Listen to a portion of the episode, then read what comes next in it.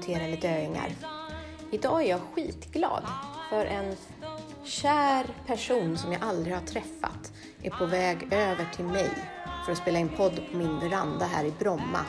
En ganska solig, kall marsdag. Det är Johanna Wistrand som faktiskt har läst alla mina manus under de senaste, vad blir det, fem åren. Och det känns lite som en triumf att vi äntligen dels ska få träffas och att jag faktiskt har fått bokkontrakt på ett manus som hon har läst i många vändor. Stenen har trillat ner. Johanna jobbar som lektör, redaktör, manusutvecklare, spökskrivare och hon ska debutera med en feelgood i höst. Då kör vi! Det är jag som är Nina De Geer och jag tänker debutera eller dö. Hej Johanna! Tjena! Nu har vi försökt få igång den vanliga eh, micken här nu i en timme. Kaffet har kallnat, men det finns lite mer här. Ja, jag, kan, jag behöver bli ännu darrigare. Ja. Men alltså Johanna Wistrand, vilken stjärna jag har fått till min veranda. Nej, men, säger du? Ja, jag säger då det. Ja, nu blir jag så här, vad heter det, jovialisk. Ja, vi kör den stilen Ja, då. vi pratade lite om det, det här med eh, att feelgood kanske är den nya tidens pilsnerfilm. Det tycker jag var en briljant analys. Ja, käckt. Checka damer Ja. som Nu skriver. skäller hunden här också. Det är Bambi som kommer förbi. Man kan ju alla hundarna här i, i området. Ja. Ja, men Skål med kaffe. Otroligt kul att träffa dig Nina. Ja, du har ju läst faktiskt alla mina manus. Jag älskar dina manus. Och jag måste ju faktiskt säga, jag är lite så här, vad heter det? Och ibland tappar jag orden. Tyst nu Mimi. Men jag älskar det senaste en mest nästan. Ja, det har jag inget eh, kontrakt på. Nej. Så det är ju bra reklam för mig. Ja, ja. Att du älskar det. ja, jag har det i hjärnan. Liksom, det, den det lever kvar i mig. Ja, du ska ju också debutera. Eller du har kanske redan gett ut Ja, någonting slip- för länge sedan. Jag slipper dö, så Ja, jag ska debutera. Eh, apropå namnet på podden, jag debutera eller dö. Så att ingen oroar sig här. Eh, Nej, det är bra. ja, jag ska debutera. Jag har deadline sista april och typ 100 sidor kvar på min feelgood. Som jag Oj. tror blir del ett av en serie. Ja, Sen får man se hur, hur mycket jag kan eh, suga ut ur den här miljön som jag skriver om. Men man får använda fantasin. Jag utgår ifrån en, eh, en eh, riktig miljö, existerande, som jag bor i sedan fem år. En liten by i Ångermanland. Eh, och huvudpersonen är spökskrivare, kvinnlig, precis som jag. Så det, jag gör det lite lätt för mig där. ja, du gräver där du står som man säger. Yes. Ja, men vad blir det? Då blir det någon sån här Ångermanland-serien eller har den fått någon sån här tjusigt? Jag har hittat... Eh, ja, du menar serienamnet ja. ja det Ja. kanske blir. Men eh, ja, precis. Vi får se vad de tycker på förlaget. Ja. Mm. Men hur gick det till då? Vi brukar ju sm- smaska i sånt här, som de som är med i podden. Ja, det var ju eh, min, min redaktör där, Mattias Boström. Honom har jag haft kontakt med typ i, kan det vara 12 år eller något sånt där. På, det var ju förut var det genom bloggar och sen var det genom Facebook. Eh, Vi har väl sett som hastigast på bokmässan då. För där har jag varit varje år i och med att jag bott i Göteborg i 30 år. Så. Eh, och sen så kontaktade han mig för ett år sedan. Eh, han har ju gått ut tydligt på Facebook och sagt att han vill ha in manus. Men han började med att kontakta dem han redan kände lite och fråga, har du någonting? Ja. Eh, jo men faktiskt så har jag, har jag lite, började på en feelgood som utspelar sig här i, i, i en liten by i Ångermanland. Men då ville han titta på det och sen så fick jag se till att skriva mig fram till huvudintrigen för det ska vara ett litet mysterium tyckte han och tyckte jag och det är okej Ja. i varje del om det blir flera delar. Så då vill han se att jag klarar det liksom, mig fram till själva eh, mysteriepunkten där det börjar. Och efter det så, så, så gav han grönt ljus och så fick jag kontrakt då. ja. Gud vad härligt. Ja, Men den här Mattias, han var tidigare på Piratförlaget. Är det Yes. Ja, det är han. Och Mm. sen har han gått över till Lind Company för att jobba med ljud. ja med Eller? ljudböcker. Ja. Så det här blir ljudbok och e-bok. Ja. Jag hoppas det blir... Det kan ju bli pappersbok men det beror ju på hur, hur väl den streamas. Så att jag uppmanar alla redan nu att streama Ja. jättemycket. Men har du någon titel då?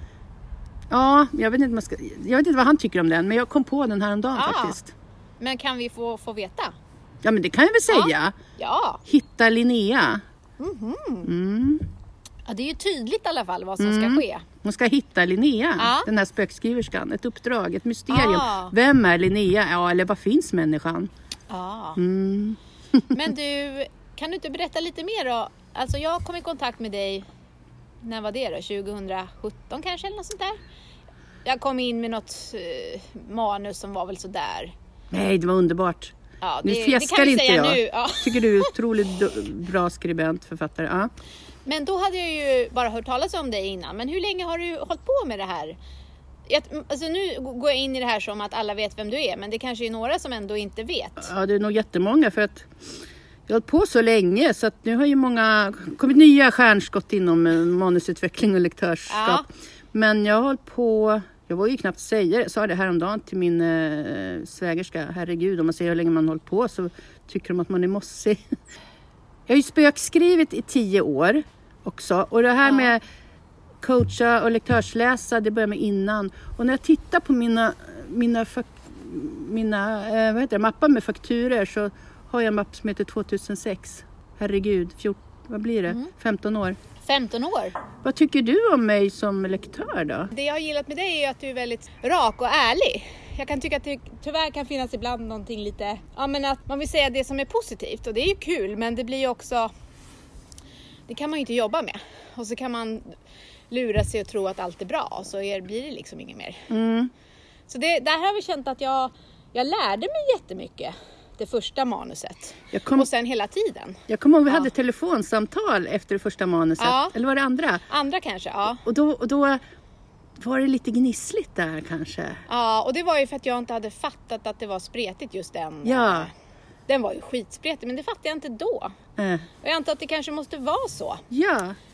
Och som coach eller lektör så måste man bara, man bara väntar ut tills... Eh, jag hade en kund som var jättearg på mig för jag sa det här är ju två böcker. Ja, Och sen ett tag, en, en period, ja, jag vet inte hur långt senare så insåg jag att hon kanske har rätt och gjorde om. Och då, hon har varit så nära målsnöret på stora förlag med den, med den eh, boken då, när hon Ja. gjorde om. Så att, ja, och, och då, då får man bara vänta ut den reaktionen tills ja, kunden kommer tillbaka och säger Johanna hade rätt. ja. Jag kan ha fel också säkert. Mm ja, men det är ju såklart massa tycke och smak. Men jag har alltid tyckt att du har satt fingret på saker där man då har kunnat ta ett steg bak och så så, aha just det, det här var ju lite för långt. Eller det här var ju helt... Eh, jag minns att det var någon grej du skrev då, att här känns det ungefär som författaren helt har tappat.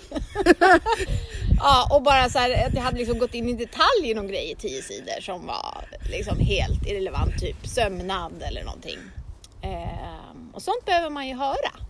Så det för mig har varit jätte, jättebra. Frågan är om jag kommer klara sånt. Min eh, redaktör är hypersnäll. Ja, ja. Ja. ja. men han kanske inte behöver om du har... Alltså jag tänker så här om du... Det som jag också har uppskattat med eh, vår kontakt och när jag har varit kund hos dig, det är ju att du ger kommentarer i manus Mm. som blir väldigt tydligt då hur man kan förbättra en text. Eller vad du ser som Mm. är störigt. Och så kan du också vara väldigt tydlig så här, de här kapitlen var ju liksom knöliga och det var... Och sen får du fart igen i de här. Mm. Och då, på något sätt kan man ändå inte riktigt se sånt själv. Kanske Nej. till en början. Det är ganska mycket redaktörskommentarer när jag Ja. är lektör. Ja. Och det är ju väldigt eh, lärande. Eller har, har varit för mig har jag känt att jag har liksom utvecklats. Kul. Tagit några kliv. Wow. Och nu, det här kanske låter också lite psycho, men Mm. det har nästan blivit som att jag tänker så här när jag skriver nu. Ja, vad skulle Johanna säga här nu då? Vad roligt! Att det blir nästan som att jag skriver för dig. Alltså att jag tänker liksom att ja, men om ett år om Johanna Du har fått din hon egen säga? redaktör i huvudet. Ja, du så? behöver inte mig längre då, hör jag. Nej, men det- det var inte det jag sa. Alltså jag tänker mer att, men det är klart att jag kanske då kan snygga till det lite, att det blir, man, man höjer sig förhoppningsvis. Det är väl det som är hela Mm, förhoppningen med att skriva. Fan, det var man- fantastiskt roligt att höra. Ja men visst vet du. Åh, gud vad roligt. Ja, och det här senaste som jag, som, du, som var skitspretigt, det har jag ju faktiskt fått bokkontrakt på nu. Så det var ju, det liksom, det löste sig ju. Mm, äntligen. Men det hade ju inte blivit det om det var, om jag inte hade jobbat om det Mm, en massa Nej. gånger. mm. Och efter att vi hade läst, du hade läst det tror jag två eller tre gånger så skickade jag ju till förlag och så jobbade jag om det igen Mm. massa gånger. Hur, Ja. Har du haft några poddprogram om att du själv ska ges ut? Det är ju fantastiskt. Alltså jag hade ett då jag ringde min poddkompis. Det är ju ganska färskt då. Det var ju i februari som jag fick ett Mm. samtal liksom. Så det var ju härligt. Så nu sitter vi här på en veranda och båda ska få ge ut en bok. Hoppas det är, inte är coronatider så man kan eh, festa loss lite. Ja, eller hur? Men, när, när vi, Men- har du något datum på Nej, det? alltså hur, hur har man release på en ljudbok liksom? Men du har pappersbok och det ska bli en riktig fest där hoppas jag. Ja. På din veranda kanske. En, ja, det är ju över ett år tills den kommer. Ja. Kanske april Bra. då, 2022. Ja. Så Jag då, tyckte- Då jäklar blir det fira. Ja, men eller hur? ja, men det, det känns ju otroligt. Det är så roligt när man har följt någon så här och liksom varenda bok och så jag blev så jäkla lycklig när du eh, skrev att du har blivit antagen. Ja. Och så kände du att det blev inte som du trott. Du reagerade inte som du trott att du skulle reagera. Utan det var bara ett lugn kom över dig. Ja, precis så. Och, alltså, jag blev så jäkla glad. Alltså inte över din reaktion just, men Mm. Ja. över, ja, det var också kul och intressant att läsa om. Men eh, att du äntligen kom in på förlag. Att du äntligen blev antagen. Ja, nej men det var, det var verkligen konstigt. För jag har ju känt mig länge så avvisad och börjat bli lite bitter Ja. Man, man tvekar. Och, och men sen när jag fick liksom bekräftelsen att det var något där så var det ju ändå som att det stod i linje med mitt sanna jag.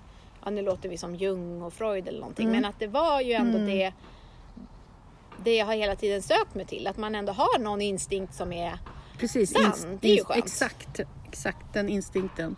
Man har, man har nästan haft den från början när man föddes, den där känslan.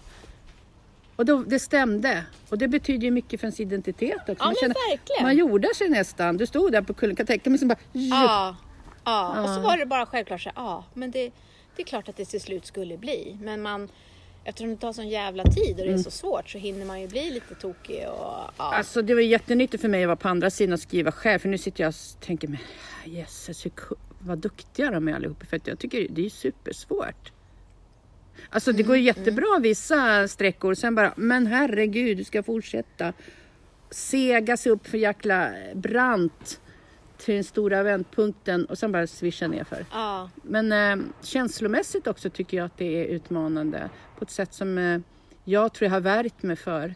Eh, jag har ju varit skuggskribent, jag har jobbat som bibliotekarie, eh, jag har läst dramatik, jag har liksom allting som är runt skrivande utan att Ja. själv skriva. Men du gick väl på någon sån här Biskops Arne? Ja, Biskops Arnes författarutbildning också.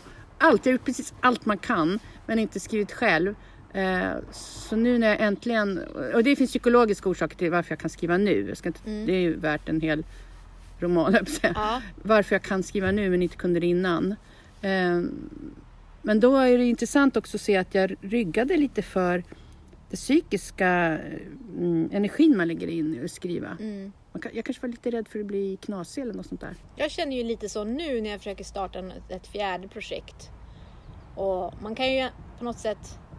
Alltså det är väl inte självklart att man har, hela tiden har en ny historia eller någonting värt att berätta. Och bara det kan jag tycka att det blir en slags själsdödlig ångest. Att det blir ett slags eh, hot mot ens existens. Som den här skrivande själen. När man ska försöka starta något nytt och söka liksom, ja, men det kanske inte är någonting och vad ska jag göra då? Ja. Är du, Ja. du har börjat treva dig fram ny historia eller? ja, exakt. Kör du samma metod som din senaste, den tredje som, som jag coachade? Vad var det för metod? Att du, Ja. du skrev eh, write that, var det inte sån här write that first city draft bara? Ja, eller jag gick verkligen på lust. Jag menar det, gå på lust, ja. Ja. Men det är någonting som är knepigt med det där att ibland har man ju ingen lust. Alltså... Ja, just det. Ja, och så kanske man tittar lite för mycket på vad andra gör och vad som går. Och, ja, den senaste du läste som jag har skickat till några förlag, där har man ju redan fått... Eh, ja, jag fick något svar från eh, Romanus och Selling faktiskt som har alltid velat att jag ska skicka, skicka det nästa jag gör för att de har Ja. gillat det jag gjort men Ja. inte sett att det varit en match med, deras förlag. Då skrev de att ja, den här är verkligen bra och språket är bearbetat bla bla bla men vi ser inte hur vi skulle kunna nå ut med den här. Och det är väl det som är lite den här sorgen att man till slut börjar man ju tänka mer och mer på okej man får ju inte skriva för konstiga saker för att folk vill ha ganska Det är en eh, ekonomisk, lättillgängliga saker. jag tror det är större ekonomisk ängslighet där just nu. Att inte, man inte vågar kanske ta något som inte har en självklar plats i just filboksbokhyllan eller Nej precis. på förlagen. Och samtidigt, jag menar de ger ju ut liksom såna här uh, Kazuo Ishiguro, mm, Haruki Murakami, alltså som är ganska utspaced att de får göra vad de Ditt vill. platsar ju bland dem liksom, den, den senaste. Ja. Det är lite sånt jag, jag Ja. eh, gillar eller har, har, eh, har sökt mig till. Men då ska man ju redan ha ett namn för att Ja. få göra sånt där konstigt. Ja. Jag tänkte på det nu, jag såg Jens eh, Lapidus. Jag vet aldrig om man säger Lapidus eller Lapidus. Nej, jag vet inte heller. Men eh, han har ju skrivit nu en dystopi, Paradis City eller något sånt där, som handlar liksom om uh, särområden och getton och murar i Stockholm och så här. Och jag tänker, det, är ju, det kan ju han göra nu för att han Ja. har gjort de här andra. Mm. Ja, så det är väl lite min våta dröm att bara få göra, att någon bara väntar, vad ska Nina hitta på nu? Ja. Och så får man göra det, det där konstiga. ja, du kanske får sträva på med två romaner till tills de upptäcker den här senaste Ja. du skrev då, Som Jap- Japan... Ja, den stuket. japonistiska. Men Den det är det där, japonistiska. hur ska man tänka?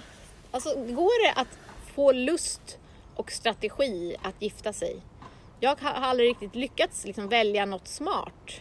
Nej, Eh, och sen hitta lusten till det. Kanske någon deckaridé eller jag vet Nej. inte. Någon serie som kan bli så här 17 böcker. Nej, men det, någon- det är själsdödande. Men man måste Mm. vårda sin själ. Gud, det låter jättepretentiöst. Men som författare så Ja. måste du vårda det där. Du kan inte... Jag kommer ihåg jag gick så här såpa eh, manusutbildning för länge sedan. MTV Jonsered där. Och då fick vi Mm. höra om amerikanska såpaförfattare som skrev så flera hundra avsnitt. Och min spontana fråga var, men, men sliter de inte ut sig? liksom, eh, mentalt och själsligt, för det är ju det som är vårt material. Vi måste ha tillgång till de där sakerna. Så det var min, jag bara tänkte, gud stackars människor, skriva flera hundra såpamanusavsnitt. Ja. Vilket helvete! Och det har jag hört någon, min brorsa som jobbar med film, att hela syftet med om man startar en tv-serie är att man vill nå upp till 100 avsnitt för då blir den lönsam. Och det är också självstödande tanke bara att det är en 100 marknadsekonomi liksom. Det här var ju såpatiden, det var ju något annat. För Netflix-serie på 100 avsnitt, nej. Nej, Nej, det ska inte... nej. Ja, det finns här 9-10 säsonger max kanske. Ja, just det. Ja, Ja. men... eh, Jo, men jag förstår. Men okej, så du har 100 sidor kvar att skriva på din... Ja, om det Ja. ska bli den eh, minimallyssningen på sex timmar. Okej. Eh, det kanske blir längre. Mm. Nej, vi pratar inte om den nu för att skrika. Pratar Men, om men ditt... du är ju ändå, jag tänker, jag vill liksom ösa lite ur den här källan. Vad ska man börja då om man vill skriva någonting? Mm. Man kanske är lite ny eller inte har prövat sina vingar.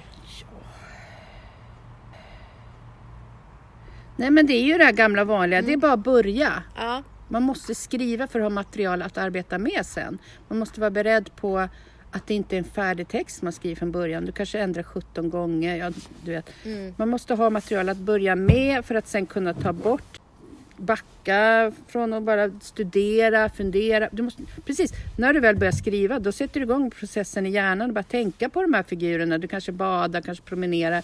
Så att det, det lever liksom i dig när du inte skriver också. För att få igång processen. Så bara skriv. Eh, jag tycker bra med det här att skriva det första skitdåliga versionen.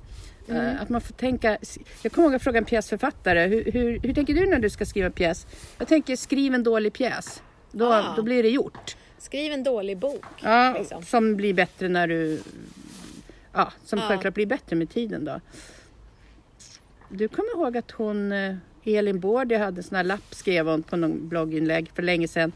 Hon har ju vunnit priser och sådär. Ja, Eh, first shitty draft som påminnelse om att jag får skriva dåligt Ja. för, att, för att få ner det på pränt. ja, Så det väl det. Sen eh, tycker jag när man ska redigera och allt det där.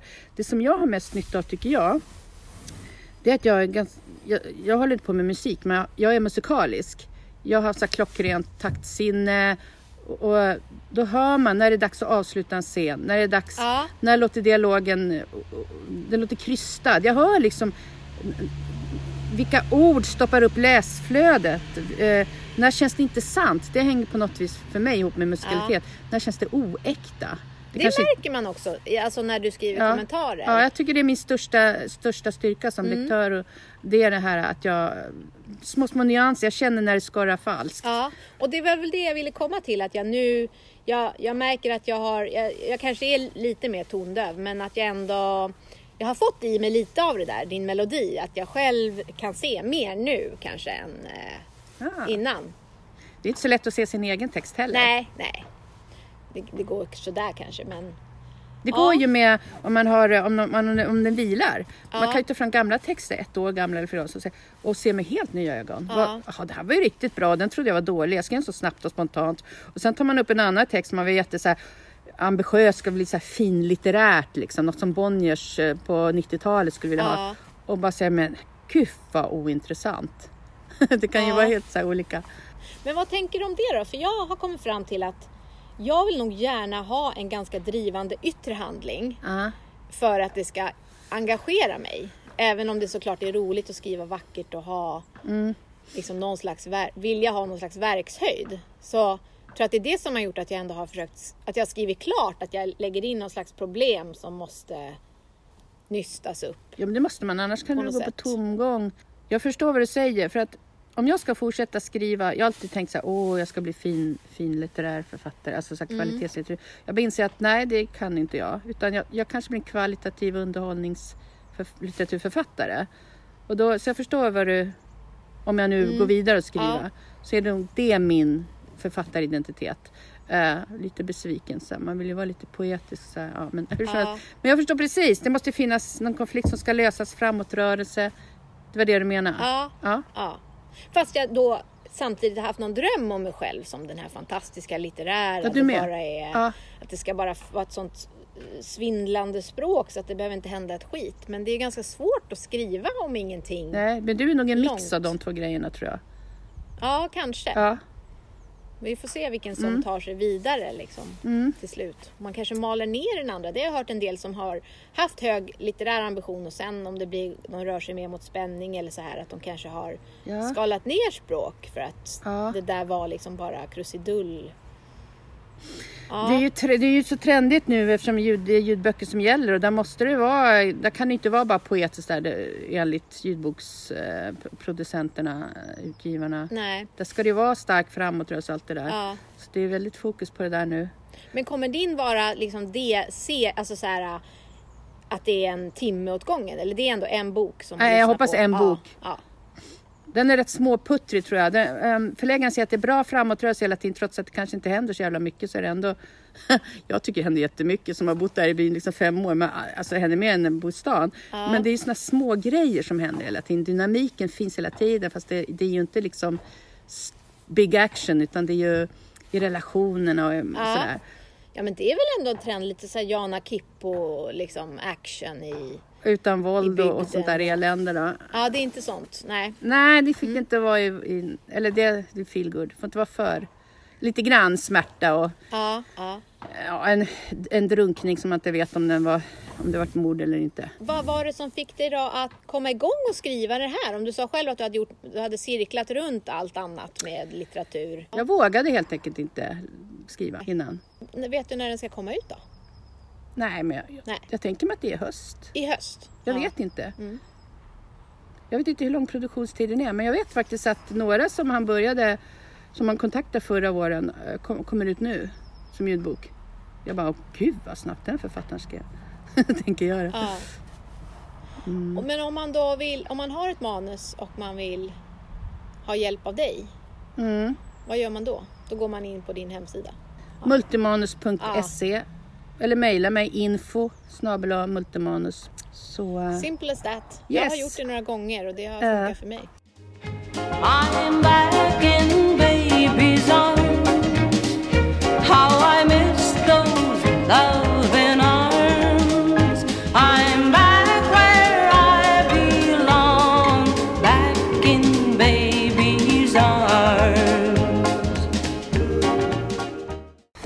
var ju väldigt kul att få, få träffa dig efter massor med år. Ja, Där vi detsamma. bara har liksom haft mailkontakt och så. ja, vad kul att jag råkar befinna mig i närheten Ja. nu också. Jag promenerar hem till dig Ja, det är det verkligen exotiskt. på besök nere i Bromma. Liksom. Ja, från någon som bor i Ånger, Ångermanland, Ja. eh, skogarna. Ja, Där din bok också utspelar sig. yes. Ja. Skogarna, det, det är mer älv. Fan, jag har ingen skog med, men det bara bra att du sa det. ja. Men hur mycket skriver du då på en dag? Alltså om du ska jobba Alltså, med ditt... Jag, jag, jag, så här har alltid funkat när, Ja. jag, när jag jobbar som spökskrivare, när jag lektörsläser. Jag, jag, jag, jag är ensamstående Eh, Så jag kan köra min vardag helt själv som jag vill. Så jag jobbar från det ögonblicket jag vaknar ibland. Då börjar jag jobba i sängen. Fram till te- 10-11 på kvällen. För jag jobbar i små öar. Jag klarar inte av att sitta för långa pass. Utan jag kan sitta... Jag har sån här, jag sätter timern på 20 minuter eller 45 minuter flera gånger. Så ibland så sätter jag timern på 30 minuter, lektörsläser, sen ser jag ett avsnitt av min favoritserie. Sen blir det 45 minuter igen, sen nästa avsnitt av favoritserien. Jag måste växla. Ah. Jag klarar absolut inte av att sitta effektiv arbetstid 9 till 2. Det, jag skulle bli konstig av det. Jag vet inte om jag har en dold ADHD eller ADD eller något sånt där. Men det kanske hänger ihop också med det här att jobba med text. Det är ju liksom ansträngande för hjärnan på ett Totalt. visst sätt. Jag är så. 100 procent när jag skriver eller läser så att eh, hjärnan måste få vila Mm. ganska ofta. Men du har något där, för jag tänker det är så flygledare jobbar. Eh, och det vet jag för att min man, hans enda ambition när han var ung var att han eh, ville bli flygledare för att de jobbar en timme och så är de lediga en timme. Jobbar en timme, är lediga. Och det är för att eftersom det är som med flygsäkerhet och så att Ja. inga plan kolliderar så Ja. de får bara jobba en timme i stöten. Sen måste de vila helt. Bara Men- liksom. Ja. För det är det mest högpresterande, det som mitt jobb där, det är faktiskt enormt högpresterande. Mm. Och när jag lektörsläser ett manus då tar jag, tar jag två veckor på mig. För att jag läser bara, inte mer än 30 sidor om dagen. För jag vill liksom, och jag har inget annat manus vid sidan om. Utan jag vill liksom marineras i det här manuset och sova på det för att kunna förstå det och kunna se det som för kunden, författaren själv kanske inte har sett. Förstår du? Ja, och sen eh, uppfatta någonting som finns där under som inte kommit fram än. Det låter här jätte. Men det är mitt enda sätt att jobba som lektör. Ja. Och det, man blir inte rik på det sättet. Ehm, det är nästan så att jag inte kan skriva själv samtidigt som jag är lektörsläsare. För det känns som att ta hand om någons bebis och säga Hej, här är min bebis, kan du uppfostra den och ge, ge mig ett schysst barn om några år tillbaka. Ja, ja. Lite så. Så är det ju inte att vara redaktör och, och spökskriva. Då är det mer hands-on liksom. Men Ja. det är sånt ansvar att läsa någons manus. Någon som har suttit och skrivit på något 200 sidor i flera år kanske eller månader. Det kräver mycket ödmjukhet och framförallt lyssna in väldigt mycket. Mm. Jag kan inte bara köra på ah, shit med dramatiska kurvan här och nana. Det finns inga mallar. Och där eh, kanske jag är lite gammaldags då eftersom då utgår jag från att manuset är unikt i sig och har en unik form kanske. Hur kan man, hur kan man få den här formen som jag anar att bli ännu tydligare istället för att säga Åh, du saknar dramatisk kurva. Ja. Det har varit mycket snack om dramatisk kurva senaste två åren för mig som lektör och jag börjar liksom lacka till på det jävla tjatet om dramatisk kurva faktiskt. För det finns ju andra dramat dramaturgiska modeller. Men det är ju det som Ja. gäller nu mycket med framåtrörelsen och det. Jag har kommit fram till att när jag planerar för mycket då kan det bli sämre än om jag gö- hittar den där liksom, dramaturgin instinktivt. Ja. Att man på något sätt känner på sig Ja. det här som kanske hänger ihop med musik på något sätt. Man känner på sig när det Crescendo. behövs något. Ja. Ja. Nu ska det vara lugnt ett tag här. Ja, precis. Du har ju läst mycket också, då får man det i ryggmärgen. Men det finns så många andra sätt att skriva på också, men då kanske man inte blir lika lätt utgiven idag, just nu som det är nu då. Ja. kvinnlig dramaturgi pratade vi om när jag läste dramaturgi på universitetet, dramatik. Att det går i cirklar och den här aristoteliska kurvan, alltså dramatiska kurvan, aristoteliska, den var maskulin. Aha. alltså lite sånt snack Finns det någon också. hysterisk också då? Så här, eh, Freud? eh, Ja. Ja, det, låter, det finns väl, eh, undrar vad här James Joyce, Ulysses, vad det är för dramaturgi? Jag har inte läst den. Man ska tydligen vara mest, max gånger. 25 år för att klara av att Alltså, läsa den. ja, den är ju jävligt lång alltså. Den finns till och med som ljudbok. Jag försökte börja lyssna på med eh, Reine Brynolfsson läser. Honom gillar jag som Ja, uppläsare. ja. Men det är ju långsamt alltså. Ja, Ja. förstår. ja men har du några mer sådana här godbitar du kan bjuda på? Liksom allt den här smartness som du besitter. om man försöker få till ett bra manus. Vad är det mer som du har sett liksom? Några saker som... som eh, finns det några generella råd? Nej men det är väl det klassiska som förläggare också säger att det, det är tonen, liksom anslaget. Från början finns det en självsäkerhet, en trygghet i tonen hos den som berättar. Vad är det för röst jag hör? Vad är det som fångar mig? Ungefär som jag träffar dig nu. Direkt kom, faller vi in i prat, fångar mig liksom. Personlighet och allting. Det är samma sak med en text. Att det är jäkligt bra tror jag man har en trygghet i sitt sätt att, att uttrycka sig. För då blir ju läsaren trygg och kan slappna av. Och den där berättarauktoriteten, den tar ju ändå tid Alltså jag tänker själv när man Mm. börjar då har man ju ingen auktoritet i ryggen att våga liksom vara, jag ska berätta det här och det är viktigt och jag tänker nu att det tar mm, tid. Man får skriva sig fram till den kanske, härma andra favoritförfattare ett tag. Till slut kanske man hittar sin egen. Ja. Nej men jag kanske elitistiskt att säga så men det tar tid att lära sig skriva. Det är ett fint Mm. hantverk. Mm. Så att eh, ta den tid det tar att hitta den där rösten. Mm. Det kanske skriva dagbok kanske hjälper. Jag har ju skrivit extremt mycket dagbok. Ja. Nu när jag inte vågat skriva liksom fiktion alla år så har jag skrivit, jag tror jag har skrivit 80 dagböcker någonting. Mm. 80 skrivböcker. Så om man är dagboksskrivare kanske man har hittat den där trygghet, tryggheten i skrivstunden, i Ja. att uttrycka sig. Men det har jag hört också Joyce Carol Oates, hon har ju en sån här masterclass där hon pratar skrivande, att hon Mm. Förespråkar journaling för att man ska hitta det här snabba sättet att Aha, få ner eh, liksom essentiella Alltså om man ska säga det här hände idag. Då Ja. kanske man är lite lat. Man säger inte liksom, sitter inte och bygger ut det skitlångt i massa stycken och det, det, utan man kanske bara drar tre snabba detaljer. Och då kan man liksom lära sig att skriva effektivt. ja, Vad, tror jag var hennes contenta av Okej, det. Det tyckte jag var intressant för jag skriver inte Ja. dagbok så. Men eh, kanske också att det där att det är det där att ingen kommer ändå läsa det här så du kan göra, säga vad... den är bra. Den är bra. Mm. Ingen kommer läsa det här, då kan jag slappna av och, och, och uttrycka mig precis som jag vill. Ja, Där, det kan vara en nyckel också. bryta... Ja, exakt. Mm. Du vet jag, min dotter hon är så rädd att hon ska läsa hennes dagbok så att det blir ju bara hittepå liksom. Ja, eh, nej. Så här, eh, liksom kafferep på slottet ungefär. Ja. Som hon, Jag hade högläsning i min dagbok när min son var 13. Då hade jag, ja nu ska jag läsa min dagbok här. Men det ville han inte. Mamma, han lite så här chockad över mitt liv när jag var 12 år. Så jag fick sluta läsa. men det är ju en fin skatt att ha ändå, alla Ja, de här dagböckerna. Ja, det är kul. Man Och kanske vi- får nytta av dem någon dag på något vis. Ja. kanske blir några böcker på det. Vem vet? Ja. ja, men eh, det var ju intressant. Skriv mer dagbok. Absolut. Om inte annat så är det otroligt eh, bra terapi också. Ja, Få en översikt på sitt eget liv. Och, ja. ja. Tror du att det finns folk som skriver som mår riktigt jävla bra? Alltså som är så stabila och hela tiden liksom känner eh, jordens, jorden under fötterna. Att de skriver dagbok. Nej, som skriver överhuvudtaget. Jag har ju någon slags tes som kanske är fel då, att man på något sätt kanske är lite störd eller har någon, något slags mörker i sig. Att det är därför man söker sig till det här Mm. skrivande. Vare sig det är dagbok eller att man försöker berätta en historia. Ja, det tror jag också. Jag tänker bara Paul Auster. Nu kanske det blir fel här, men jag vet inte, hans mormor som bevittnade som barn hur pappan dödade mamman i Ah, köket eller vad det var. Oj. Och då är det sån här trauma som går i arv. Tänkte jag. Då tänkte Ja. jag, ah, därför blev han författare. Det var min spontana Ja. tanke. Och det var ju någon, vad heter Dexter, vad heter någon deckarfattare vars mamma var prostituerad och blev mördad i Hollywood. Mm. Nej, ja, jag blandar kanske ihop lite. Men eh, ja, det kan vara oförlösta grejer som finns under ytan i släkten eller vad sjutton det kan vara. Nej men jag håller med dig, om man inte har varit med om något, något sånt där och, och är helt trygg och sådär, var, varför ska man skriva då? Det behövs en motor liksom till det där. Ja. En anledning till att man vill skriva. ja, men det är ju någon slags tröst. Ja, kanske att man är intresserad av också den där spänningen som man har i sig själv. Det, blir, Ja. det skapar ju en spänning, konflikt inombords.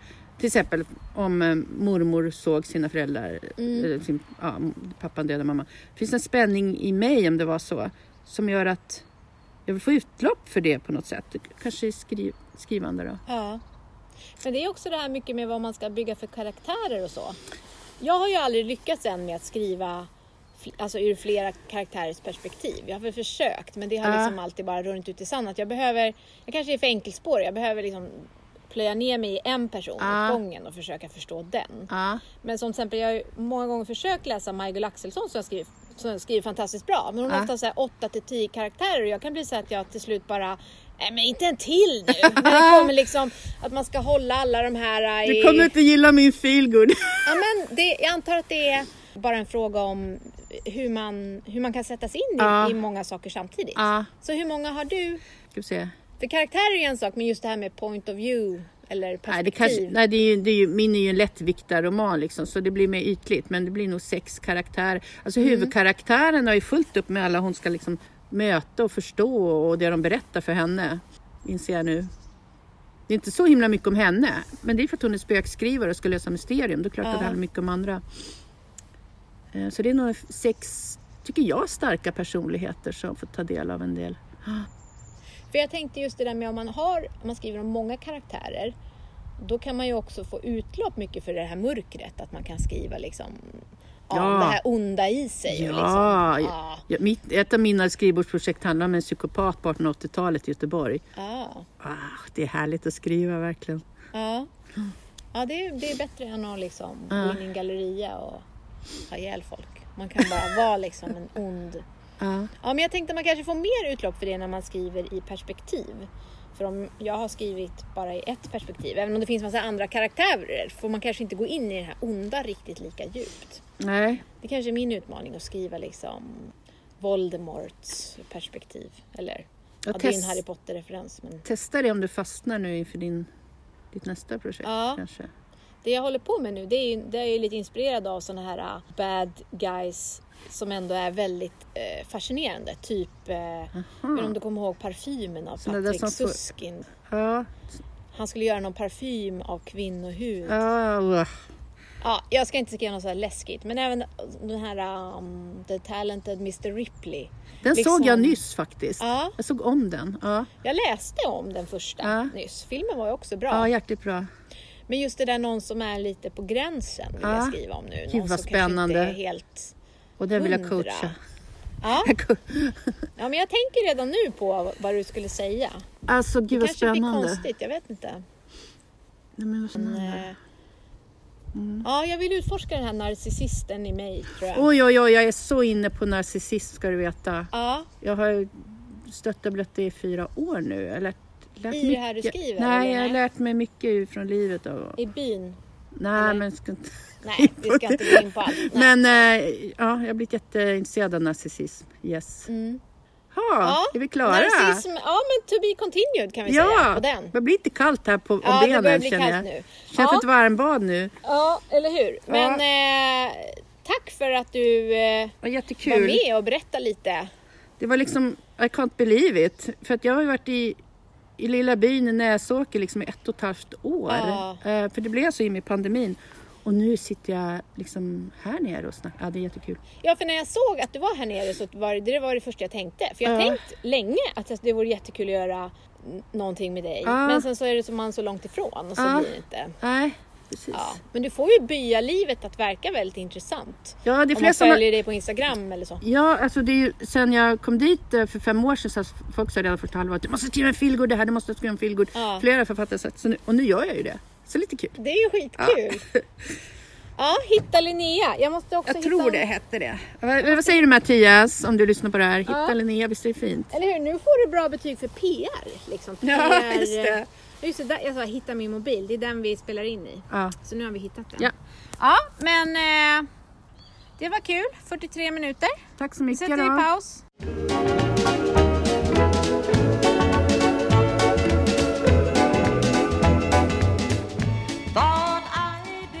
Det var allt för den här gången. Skriv gärna till mig på Instagram, Facebook eller genom poddens hemsida och berätta vad ni tänker på, vad ni funderar över, om ni har några drömgäster eller någonting helt annat. Det är alltid kul att få kontakt. Nästa avsnitt blir det debutantavsnitt igen. Nya författare till slakt. Jag känner mig faktiskt lite gladare nu för tiden så jag kanske kommer vara lite snäll. Ta hand om er så hörs vi snart. looking baby's arms.